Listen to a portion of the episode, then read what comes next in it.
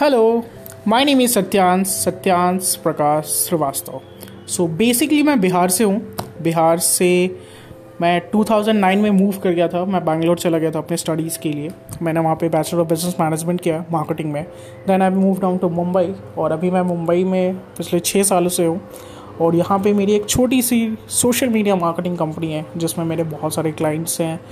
और क्लाइंट्स हैं मेरे पास जो रेस्टोरेंट है लाउंज है कैफ़े बार है और इन लोगों को मैं सोशल मीडिया मार्केटिंग प्लान करके देता हूँ लाइक फेसबुक मार्केटिंग हो गया इंस्टाग्राम मार्केटिंग हो गया इन्फ्लुएंसर्स मार्केटिंग हो गया यूट्यूब के वीडियोस बनाने फ़ोटोशूट कराने हैं तो यही सब मेरा काम है। तो अभी मैं अपना, ये मेरा पहला पॉडकास्ट है और अभी मैं इसको कंटिन्यू करने वाला हूँ।